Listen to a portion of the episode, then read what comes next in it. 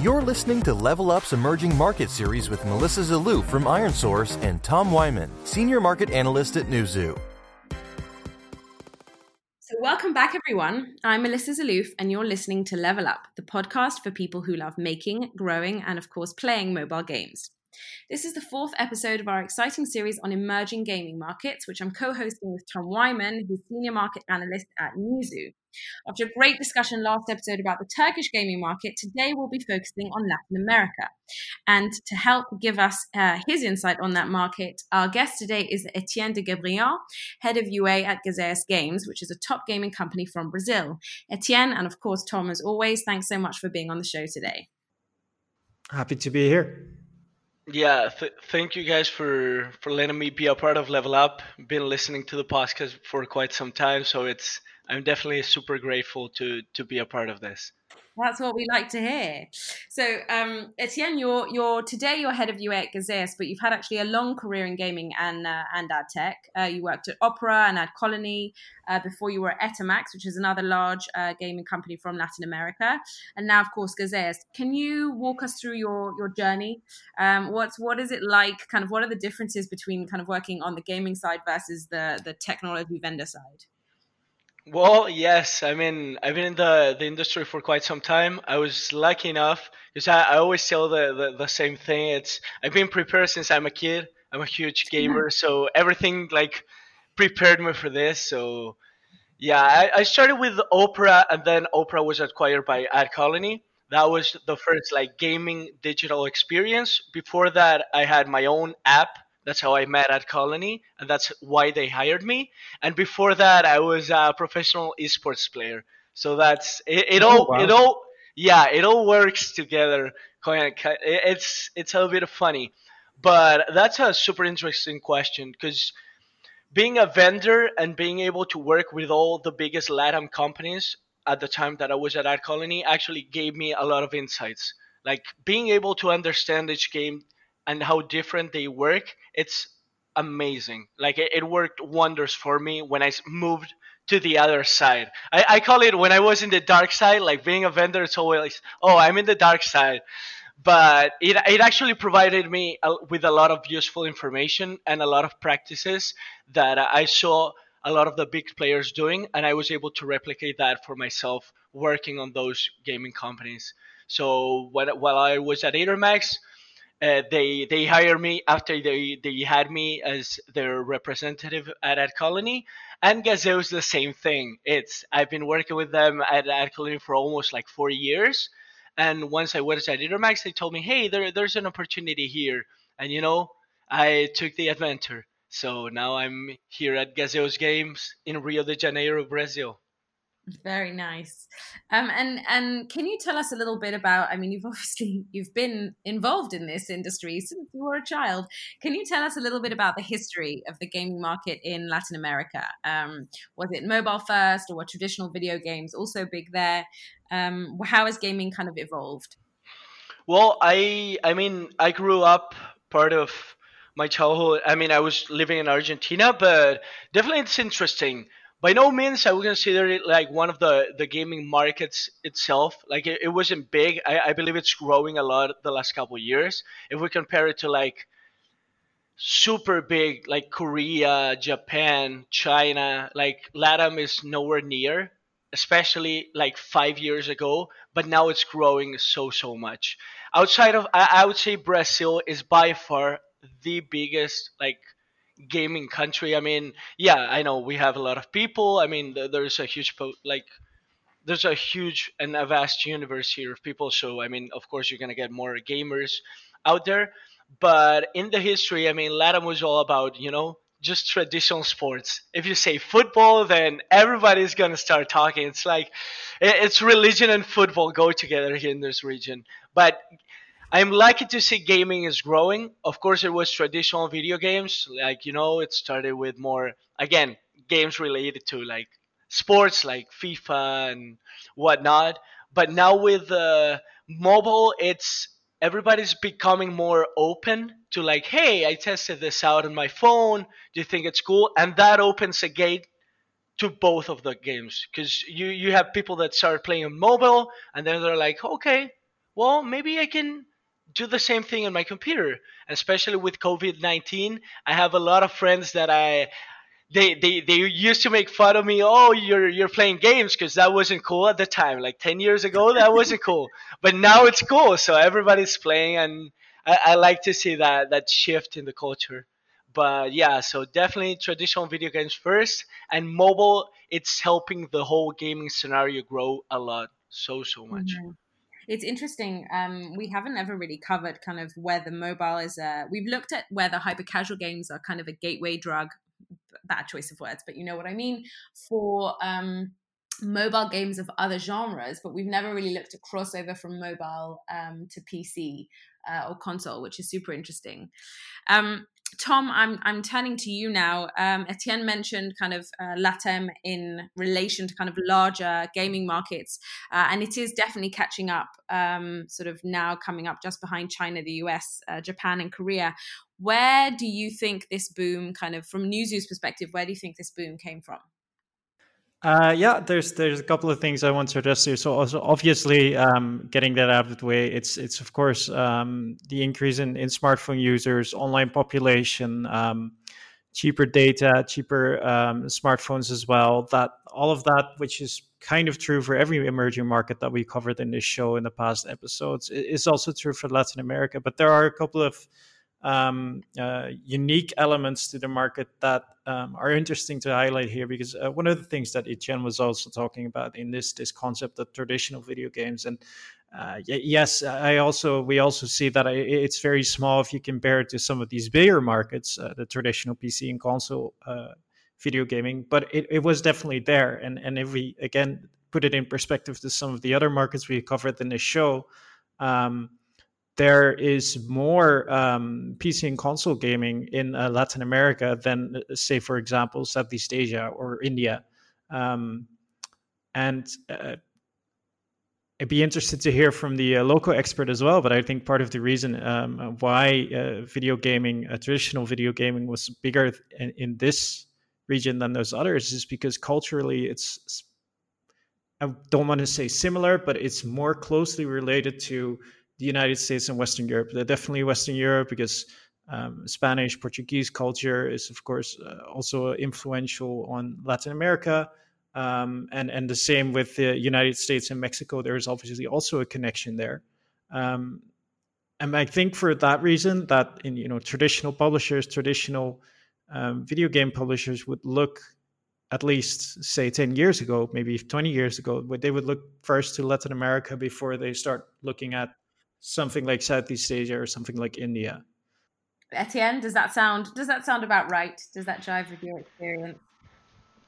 Yeah, I mean the, the, the Latin American culture really identifies with the with the Western like culture too. It's it's like you can see that, and another interesting factor it's if you're gonna publish a game and you're analyzing the, the, the different cultures, you really want your game to look Western so people are familiarized with the game and like so you know just when you're adding a character when you're adding like different like genres and stuff and layers to the game then you're definitely thinking about you know going a little bit western.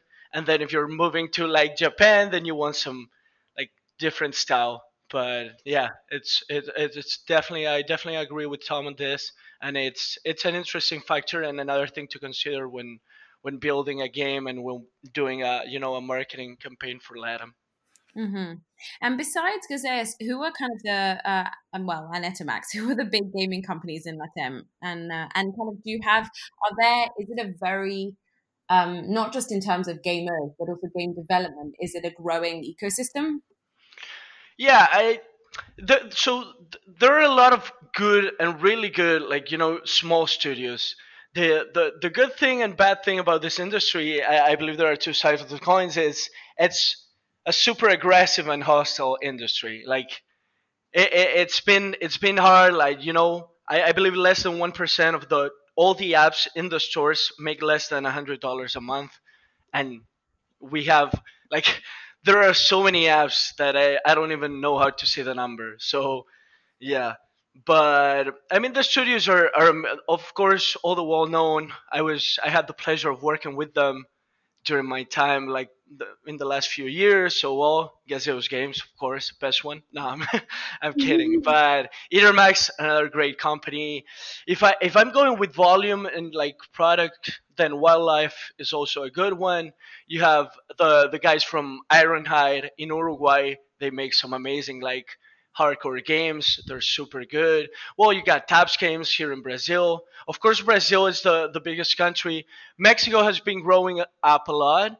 But the thing is, there are many studios, but none of them really get that those games that like jump them to the next level. Because I mean, they they have a good strategy, but they still haven't gotten that you know big hit game that actually makes your company known and you know provides with all the fame that it's something the other side of the coin that I was talking about is nowadays the industry has so much investment that there are I, I haven't like the potential that I see in Latam from people making games, from people just you know smaller studios with four guys just working there. It's it's amazing. That's why when when another opportunity that I see is now that the industry like it's not what it was a year and a half uh, I go. There's so much investment that if you don't have marketing to support you, like and to support your games, then your game is not gonna get any traction whatsoever.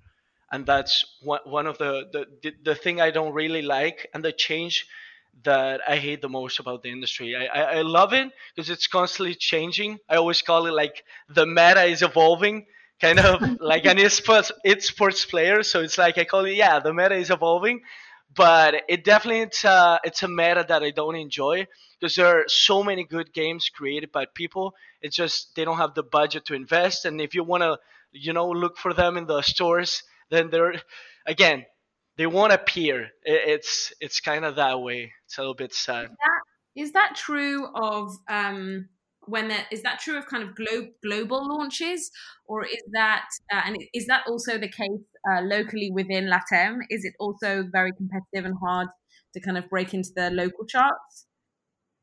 Yeah, I mean breaking. Of course, it's easier, and the and by easier I mean there's going to be less competition, and the budget is going to be way smaller. Mm-hmm. But it, it's true uh, it globally because if you go here, if you see the top charts, there's still all the big and top developers are going to be here in the region. So mm-hmm. you you won't get away. Like it, it, it, just you know it's a competition at the end of the day. It's good. Yeah. Keeps you pumped. Keeps you motivated. But yeah, unfortunately it happens. That's why when I if I if there are any like others, you see a lot of like bigger studios acquiring smaller studios, and I think that's going to be one of the the key factors for Latin America because again there is so much potential here like so so much that I, I, cannot express like all the opportunities I've had. Even myself now, I'm I'm starting to actually look at the smaller studios and trying to understand, trying to see if there's a a match there. Just as a side note, Etienne, before I, I move on to the next question, but I'm personally very interested to know what game you went pro in. Eh, you that already. Well, I mean, this was as soon as I finished. I remember I finished school, and I told my mom back in the day it was 2008. Like, mom, I'm gonna go pro in games, and she was like, "What? Esports was not well known at the time." Yeah. She was like, "Dude, what, where are you going? What's happening?" It was World of Warcraft. Really? Yeah. Okay. Uh, yeah, and my role. Yeah, sorry. I used to play that a lot um, back in the old uh, vanilla days. Yeah, I got it in Burning Crusade because uh, that's when they started doing the competition. Because for yeah. me, that's gaming. It's, I mean, gaming has been my first memory that I've ever had in my life was playing games. So I mean, and now it's it's all about competition. Like I'm a I'm an esports player, and I I really like watching esports, which is I don't know if it's amazing, but I love it. Like I, I can like I get goosebumps, and nobody understands why. Just imagine this in Latin America. There's a football match, and then there's me looking at the monitor, watching, you know, the streaming platforms and watching esports and getting goosebumps. So yeah, I'm kind of the the weird duck in the family. I mean, I, I understand. Uh, yeah, sorry to derail the conversation a little bit. Um, you were talking earlier about some of the different things that the developers um, in in the Latin American region built. Um, at Gazeus, you guys built mostly casual social games, card games is what I saw a lot. Um, what are some of the most popular genres among players in Latin America? Well, there's there. I mean, casual games are are all over the place. Like if I consider in terms of volume, then yeah, definitely the, the, the games that have more people playing them, it's casual. If we go with DAU and MAU, casual and hyper casual. But then if we go per like time sessions, then it's gonna be mid-core. You see, we, like I've seen in the last couple months, I've seen a lot of games like mid-core, like just just blowing out of nowhere. You got the the Saint Seiya one, it took off here in Latin America it's it's so good to see. Like I, I get so happy because like there there's a huge difference. Like in Latin America, it's hard to have a game like based within a purchase. At base, then it's all good. Though the ECPMs are going to be a little lower than in other regions. Again, we have like mostly tier three countries in terms of ECPMs. But I, I saw that game and I saw that game like having a lot of purchases and I was so happy about it. So yeah, it, it really depends what you want to analyze. But I would say hyper casual and mid core, it's two different genres, but they both are, are, are taking off the last couple months. Okay, uh, that's pretty cool. And what about uh, because I was personally quite surprised to see how well uh, Garena Free Fire did uh, in Latin America specifically. Um, I wouldn't even classify that as mid-core, though maybe your uh, your views and that are different. But uh, there's apparently also a room, room, for these kind of games. What's your view on, on that part? No, yeah, definitely. It has been it it, it took off. Also, one, another game. You also have like, yeah, there there. I mean, it's, it's shifting. the The opportunity is there, and the the market it's really green but what what it's happening is if we're if we're consider that, then we also gotta consider the crazy situation that the whole world is going through. That it's COVID nineteen that also opened up the the gate for a lot of stuff. Like all the behavior users are having right now, I'm pretty sure they're driving all the algorithms we have crazy because everything changed. It's it's amazing. Like if you're a product owner and you're analyzing your products, I would definitely suggest doing a like before and after because I'm I'm I'm convinced the user behavior we're seeing right now it's not gonna be the same after all we're past all this like craziness. So I don't know where the industry is gonna like go, how it's gonna shift, but it's definitely like worth analyzing. Though I would analyze it as a special period and not compare it to you know, when we had normal lives. yeah, I'm uh, I'm with you on that one. I mean, that's that's really what we do at Newzoo. So uh, you can understand how fun my job has been in the past couple of months. um, again, switching the topics a little bit, um, you at Gazeus, you also operate a, a browser-based website, uh, jogatina.com, although I might be butchering the pronunciation. Sorry. Um, how does it compare to the work you do for mobile games, and how do you do see the audience for that? Is there a big overlap? Um, are you seeing players switch from browser to mobile? Um, what's your take on that? Well, Jogatina started that way. It's been it's been it's been in the in the industry for like 14 years now, which is amazing. But I mean, Jogatina Gazeus. But yeah, they started with a browser, and we still have a lot of players there. It's just the the demographics show it's it's a lot of uh, like you know, it's more mature people to say per se. So we didn't want to take it off, even though it's not like a lot. It, it, it doesn't have a lot of representation in terms of like revenue and stuff. But since we started that way, well, they started. I wasn't a part of Gazeus at the time. They started that way. They really wanna. They they keep working on it and throwing updates. But no, we don't. The demographic is completely different. We do see that now with COVID, we have more people there, and the base on the on the site grew a lot. So that that was funny to see But I mean, before the the dark times, yeah, it was just it, it was a super small like sample that we had there. We just keep it because it I don't know that that's one of the values that I really like about Gazeus. It's their their their plan is not to to see their games as numbers, but more to help people. You know, when you're immersed in that game and you forget about everything and you just get a couple of minutes in and just smile like you were young without any like hesitations and like worriness. So that's one of the good things about Gazeus. Tom, turning to you now, because uh, Etienne talked about kind of uh, ad-based games versus IAP-based games. Um, from from a research perspective or, or, from a data perspective, where do you think the bigger opportunity lies for game developers in in that term? Is it advertising uh, or ad-based games, or in-app purchase-based games? There's two sides to this. Um, right now, I definitely agree with Etienne's read that um, advertising is is easier in the sense that more people, uh, the people, the players are, are used to that way of monetizing. It's uh, it takes a lot of effort to convince people that in-app purchasing is um, worth it.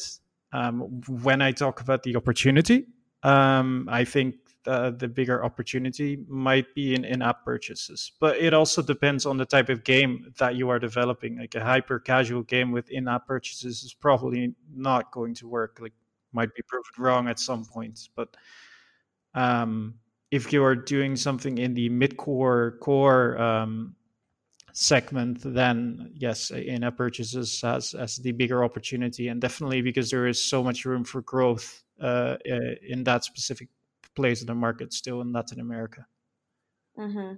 And and now let's uh, it's kind of been popping up uh, throughout our discussion, but now let's let's talk about the esports scene in Latin in Latin America specifically. Um, Brazil is I think third in the world uh, in esports enthusiasts, uh, which is at just over 10 million uh, behind China and the US. Considering how big competitive sports, uh, Etienne, you said it's football and religion. how competitive sports like football are uh, are in Latin America, it would make sense that esports are also popular. Um, do you see an increase in esports um, also affected by an increase in mobile gaming? Uh, whoa. Etienne first, and then maybe Tom, if you have anything to add. Yeah, I, I mean, Brazil is by far the, the most developed country in Latin America towards esports. I mean, whatever scene you're looking at, there's always going to be a Brazilian representative. For example, you take Counter Strike. I believe Brazil has one of the best teams out there. You take League of Legends, they're also like really good. But again, I, I see uh, there's also a tendency towards like different regions and how they perform and how and the base of the players. Because for example, if you if you take Latin America, then shooters and FPS have a, a, a, tendency to grow here. But then if you take like strategy games like League of Legends or even like auto chess, even though the, the new auto chess that everybody has been going on or, or cards game, I mean the base is it's growing, but it's still not like the in, in terms of averages, it's not as big as other regions.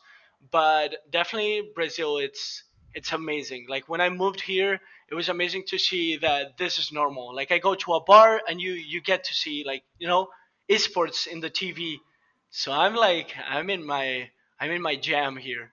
But I, I also believe that like like like it was mentioned like mobile open up the door to this. Like mobile gaming for me personally and like professionally, it opened up the gate to people start looking more and not feeling I don't want to say ashamed because I was when I was young, but that changed completely. Like you would be the the weirdo if you were playing games, you know. I would go to my house, start playing games, and I wouldn't stop. Like weekend was on, and I wasn't going out. I was I was still playing games. Like I wanted to invite people over. We were not gonna see football. We were gonna play games. But mobile helped that, helped really develop that, and people like because right now everybody has a phone and of course, if you're going to go into Latin America, then there are two two things you got to be sure. First, you got to be sure your Android version is good, and second, you got to be sure your your you, the version that you're gonna develop for Android, it's also gonna be able to to be used by like you know just not so high end phones. You gotta make sure it's it's able for everyone. No, doesn't matter the kind of phone. So you gotta have a, a version that that's either light or or just it's gonna be able to work on any phone, not just you know the high ends but that really helped the case because I see a lot of people not only shift like if they're really into it, for example, you take Fortnite. That was huge because people started playing on, on their phone, a lot of people, and then they started saying, hey, I really want to get good at this. What they did, they were playing on their phone, they started building their setup. So now they're playing on the CPU. Why? Because if you're really going to take the game seriously, then you don't want to make it harder than it already is. You're not going to see a, a Fortnite player just playing on their phones because unfortunately it, it's not the right tools for the end game, which is like being the best at a tournament. If you see a Fortnite tournament, then it's all gonna be you know just the computer. But so mobile had a huge impact on this, and I think it's only gonna continue to grow.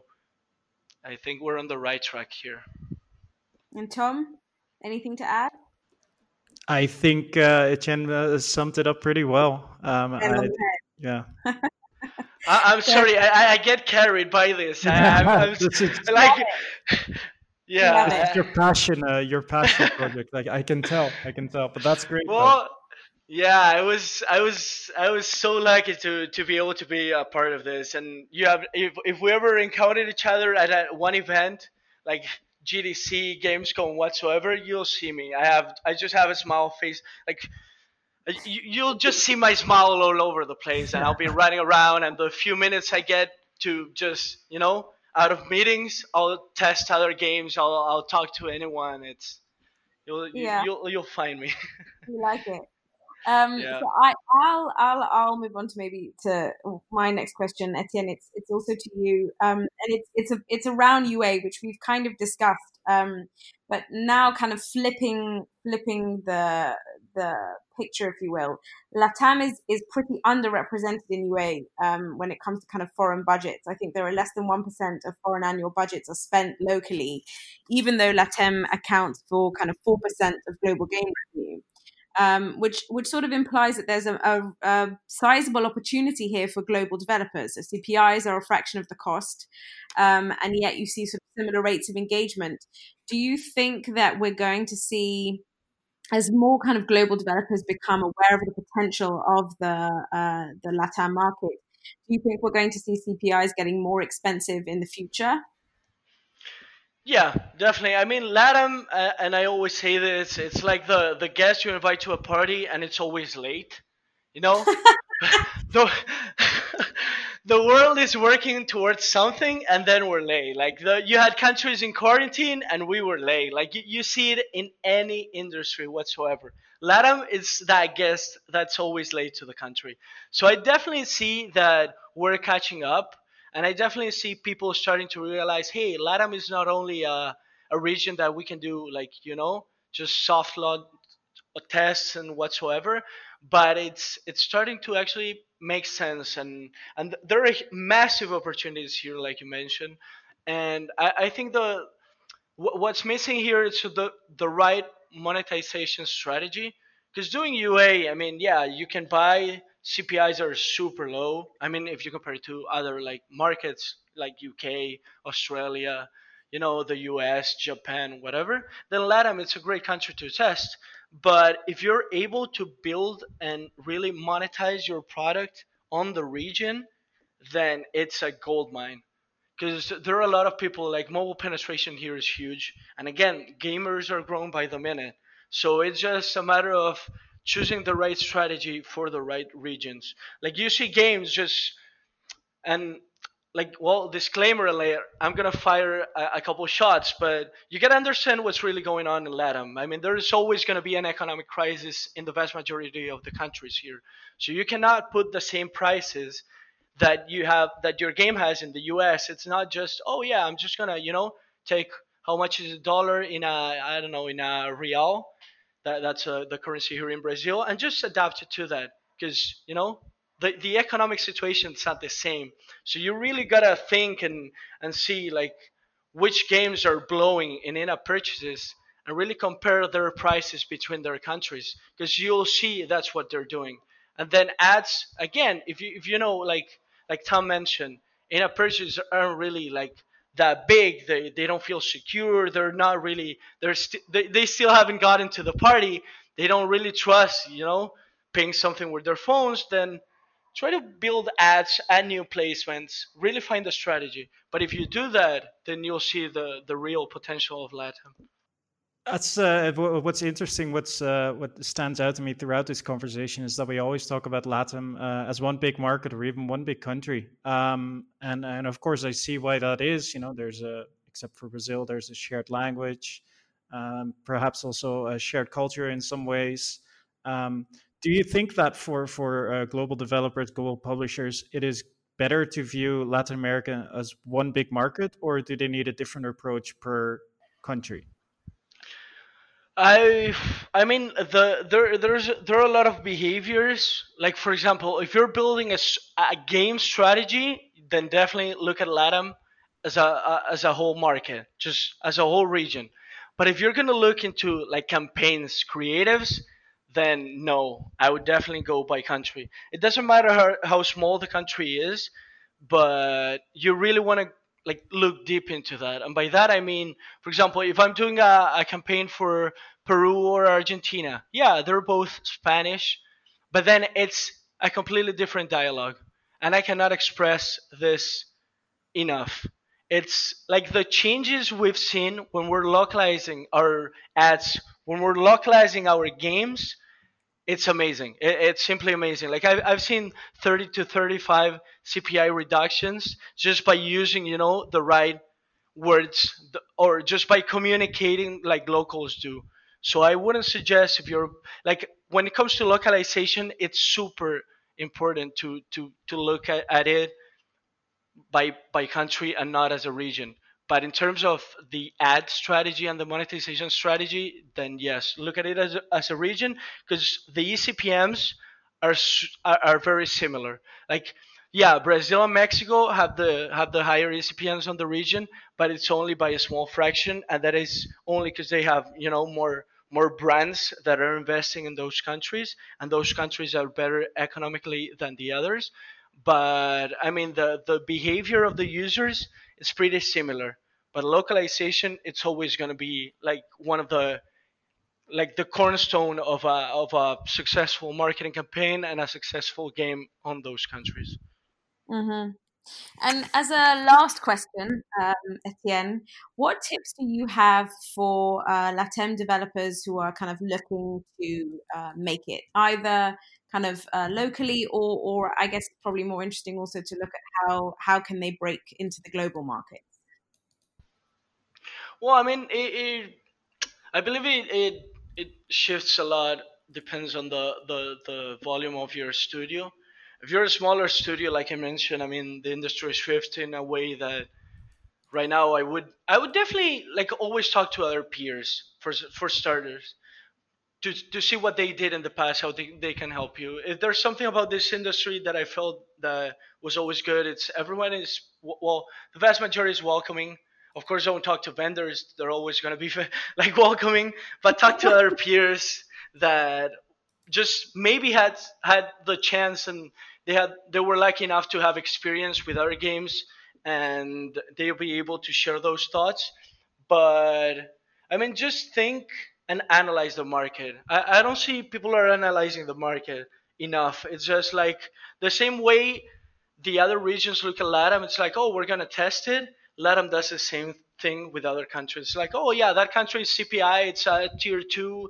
The CPI, it's I don't know, like two dollars, and we have the creatives in their language. So let's go with it. You don't want that to happen. Like, you don't want to, you know, save energy to say something when you're actually gonna do something like running a campaign or putting your game out there. You really want to analyze the market and see, like, okay, what, what are the type of games that are there? What what are the top charts? What are the like t- top sessions spent? Like, well, the, how is the user behavior? Is it in-app purchase? Is it ad based? Is it hyper casual? Is it mid core? Is it Western? It, it, it's not like you really want to take as much like it's a multiple factor equation, and you really want to put everything there to have your chances of success at least like one point higher. That, that's all. Again, the industry is super hard, but you really want to analyze the market. You want to analyze your game. You want to test other games. Like for the love of God, I, I know it's it can be a little like hard if you're doing a color like a coloring app and you gotta test it. But trust me on this. Just play every game that's similar to yours and analyze analyze them. What are their top like ten markets? Why? and just you, you'll see there's so much information out there it's just you got to be creative when analyzing it and when just adding that information to your own experiences mm-hmm, mm-hmm. well uh, I think that probably makes a lot of sense to people. Uh, and thank you, Etienne uh, and Tom, for being on the show today. It's been super interesting. Etienne, we love your passion. Um, uh, everyone else, thank you for listening as always. Uh, and tune in next episode for more interesting insights on another emerging gaming market.